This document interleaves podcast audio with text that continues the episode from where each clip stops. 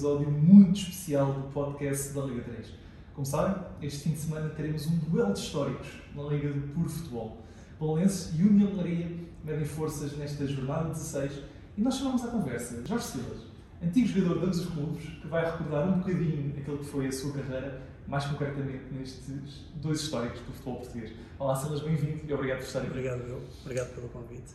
Silas, o que é que lhe está a parecer esta Liga 3, esta competição que tanto tem apaixonado os portugueses? Um, a prim primeira, a primeira coisa que a primeira coisa que me salta à vista é realmente a quantidade de históricos que estão, por exemplo, pelo menos neste grupo do, onde estão inseridos o Leiria, o Bolonenses, ainda temos o Vitória de Setúbal e temos também a Académica. Um, são quatro, quatro clubes históricos que poderiam facilmente estar na Primeira Liga e que até deveriam estar na Primeira Liga porque fazem falta à Primeira Liga. Um, e isto torna realmente a Liga 3 muito competitiva porque todas estas equipas um, têm história e, para além de terem história, têm a ambição de, de voltar outra vez a, às ligas profissionais. Portanto, parece-me parece que é realmente uma liga competitiva. Para além disso, ainda tem alguns clubes aqui que, que também têm ambições de subir, embora não tenham tanta história como têm estes.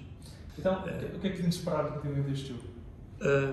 É, um, é, um jogo, é um jogo difícil para ambas equipas. Uh, Leiria em segundo lugar, o Bolonense em quinto, mas o Bolonense tem a ambição de, de chegar aos, aos primeiros quatro para poder depois lutar pela subida. Um, qualquer um deles pode vencer, porque as equipas são, são realmente equivalentes. O Bolonenses tem, tem apostado bastante desde que, desde que teve começado o princípio, tem apostado bastante todos os anos para subir e este ano seguramente quer subir. O Leiria também já anda há muitos anos a tentar subir à segunda liga e tem ido até alguns playoffs, mas depois acaba sempre por, por não conseguir subir. Portanto, qualquer uma destas equipas pode ganhar e, e é muito provável até que no final, de, no final deste, desta primeira fase ambas as equipas estejam apuradas para ir à fase seguinte. Uh, e relativamente aqui à, à, sua participação em ambas as equipas, ambos os clubes, o que é que melhor recorda de ambas, as equipas? Bom, foram, foram duas passagens muito especiais, naturalmente. Uh, estas duas camisolas são, são camisolas de finais da taça. Uh, a taça era uma final da taça, poder jogar uma final da taça era um dos meus sonhos de criança, porque cresci em Lisboa, porque sou de Lisboa, assisti a várias finais da taça enquanto, enquanto miúdo e, espectador, e era sempre um dos meus sonhos. Portanto, qualquer uma delas me trazem boas recordações. Se bem que o Leiria foi a equipa que mais me marcou, porque no Leiria fui internacional, fui, estreguei-me na Primeira Liga, fui, fui, estreguei-me também na Seleção Nacional, um, foi a equipa que mais me marcou, uh, apesar do Bolonenses também ser um clube muito especial e que marca bastante uh, quem, quem por lá passa. E agora pergunto o contrário, qual foi o pior momento? O pior momento foi um ano no Bolonenses, no primeiro ano do Bolonenses, uma descida de divisão que nós temos, que depois acabamos por não descer na Secretaria, uh, por várias razões. Porque o plantel era muito bom, a nível, de, a nível individual era muito bom, uh, porque nunca tínhamos estado em zona de descida e só descemos mesmo na última jornada, e até lá nunca tínhamos estado em zona de descida. Houve ali uma combinação de resultados uhum. que, que, acabou por, por ditar a nossa descida. Uh, porque também cheguei ao Bolonenses e, e passado uns, uns jogos do Ziname tive muito tempo parado que não consegui dar o, o melhor contributo que, que, que eu esperava. Um, e, e, a verdade é que eu era uma das, era uma das, das contratações sonantes desse Bolonenses. Uhum. E tive uma lesão no tornozelo e, e tive bastante tempo parado. E mesmo quando recuperei, não conseguia estar a 100% porque andava sempre a jogar alucinado. Portanto, essa foi a pior recordação que eu tenho destes dois clubes. Depois, no ano a seguir, acabámos por não, acabámos por não descer, mas na secretaria, e no ano a seguir fizemos um ano muito bom, foi quando veio o Ministério Jesus fomos à final da taça e pronto, acabou por, por atenuar aí. Mas este foi, aliás, foi o pior momento da minha carreira desportiva, foi, foi esse ano. Uh, uma das questões que consensual ao longo da carreira dos Steelers é que o Santos sempre foi um líder dentro de campo. Neste momento agora também é treinador, é, é um líder mais fora do campo, mas dentro de campo sempre se faltou pela sua liderança, pelo seu estilo de coordenação dentro de campo, também pelo facto de ter sido médio, isso pode, possa ter ajudado. Qual a importância dos líderes, neste caso mais concretamente dos capitães, neste tipo de jogos? Eu acho que é muito importante. É muito importante porque os treinadores nem, nem sempre podem, podem fazer tudo. Os treinadores, quando começa o jogo, a participação do treinador não é assim, não é assim tão grande como, como as pessoas podem pensar. E embora se possa preparar o jogo bem, com, muitas, com, com muito trabalho e com, com muita dedicação, há momentos do jogo em que nós precisamos dos líderes. Há momentos do jogo em que o jogo está a pedir uma coisa contrária àquilo que o treinador pediu e precisamos que os líderes consigam decifrar esses momentos e consigam decidir por si, por si mesmos. Um, e, portanto, quanto mais jogadores houver assim, melhor. Então vamos começar aqui a fazer um jogo agora. Um jogo de perguntas e respostas sobre uh, o seu tempo no Valença e também na Maria. Vou começar por perguntar. Uh, estreia já falámos aqui sobre uh, estreia na Seleção Nacional uh, pela União Maria. Contra quem é que foi esse jogo e em que ano? Ah, o jogo em si, a convocatória foi. A minha primeira convocatória é contra a Itália, mas não entro. E o, primeiro, minha, o meu primeiro jogo na seleção A é contra a Macedónia. É contra a Macedónia na Suíça. E o ano? Uh, o ano é 2000 e, 2003 e é em abril, salvo erro. Salvo erro. Quantos golos marcou ao serviço do Belenenses? Não sei. Ao serviço do Belenenses, não sei. Acho que marquei mais ao serviço do Leiria. Uhum. Sei que na minha carreira toda marquei 87, oficialmente, salvo erro. Mas ao serviço do Belenenses não, não sei. Não sei se 20, talvez, não sei. Bocadinho menos. Pois não. 18? Menos? Não sei. Foram 13. Qual foi a época onde marcou mais gols? Entre estes dois? É, entre os dois clubes, exatamente. Ah, isso foi claramente em Leiria e é provável que tenha sido a época 2002, 2003. Precisamente. Quantos jogos fez com o Cândido Costa, embaixador da Liga 3, ao longo da sua carreira? Quantos jogos, quantos jogos é que tiveram os dois em campo em simultâneo? O Cândido Costa no primeiro ano não estava no Belenenses. Depois veio no segundo e nós jogámos três anos juntos. Eu não tenho certeza. Ele nem sempre jogava. não tenho certeza quantos jogos fizemos juntos, mas eu diria. Ora, eu, eu pelo menos deve ter à volta de uns 130 jogos, talvez. 130, 131. Aí, sim, exatamente. O primeiro ano fiz, acho que eram 28. 131 jogos, precisamente. Sim, 28 com o Cândido se calhar 90 jogos, talvez. Um bocadinho foram 71 jogos. 71. Quantos números de camisola diferentes utilizou durante a passagem pelos dois clubes?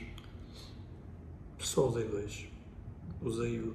No Leiria usei o 10 e o 11, porque depois o 10 foi retirado. No Balanço usei sempre o 10. Certíssimo. A maior vitória da carreira, qual foi? Foi, foi, foi pela Leiria em 2001. Agora, quer saber contra quem e qual foi o resultado? 2001. Em 2001. 2001, na época de 2000 Salgueiros. 2002. Salgueiros. Quanto é que foi? 6 a 0 ou 7 a 0? 7 a 0 contra o Salgueiros, exatamente, certíssimo. Excluindo guarda-redes, com quem jogou mais tempo em simultâneo? Os três jogadores. Os três jogadores? O Zé Pedro deve ser um deles. É logo o primeiro, certíssimo. Sim, o Zé, porque o Zé teve os 4 anos comigo no Belenenses. Depois do Zé Pedro. Posso dar aqui uma ajuda? Foram os dois, no, os outros dois também foram no Belenenses. Ok, então, portanto, Zé Pedro foi o primeiro.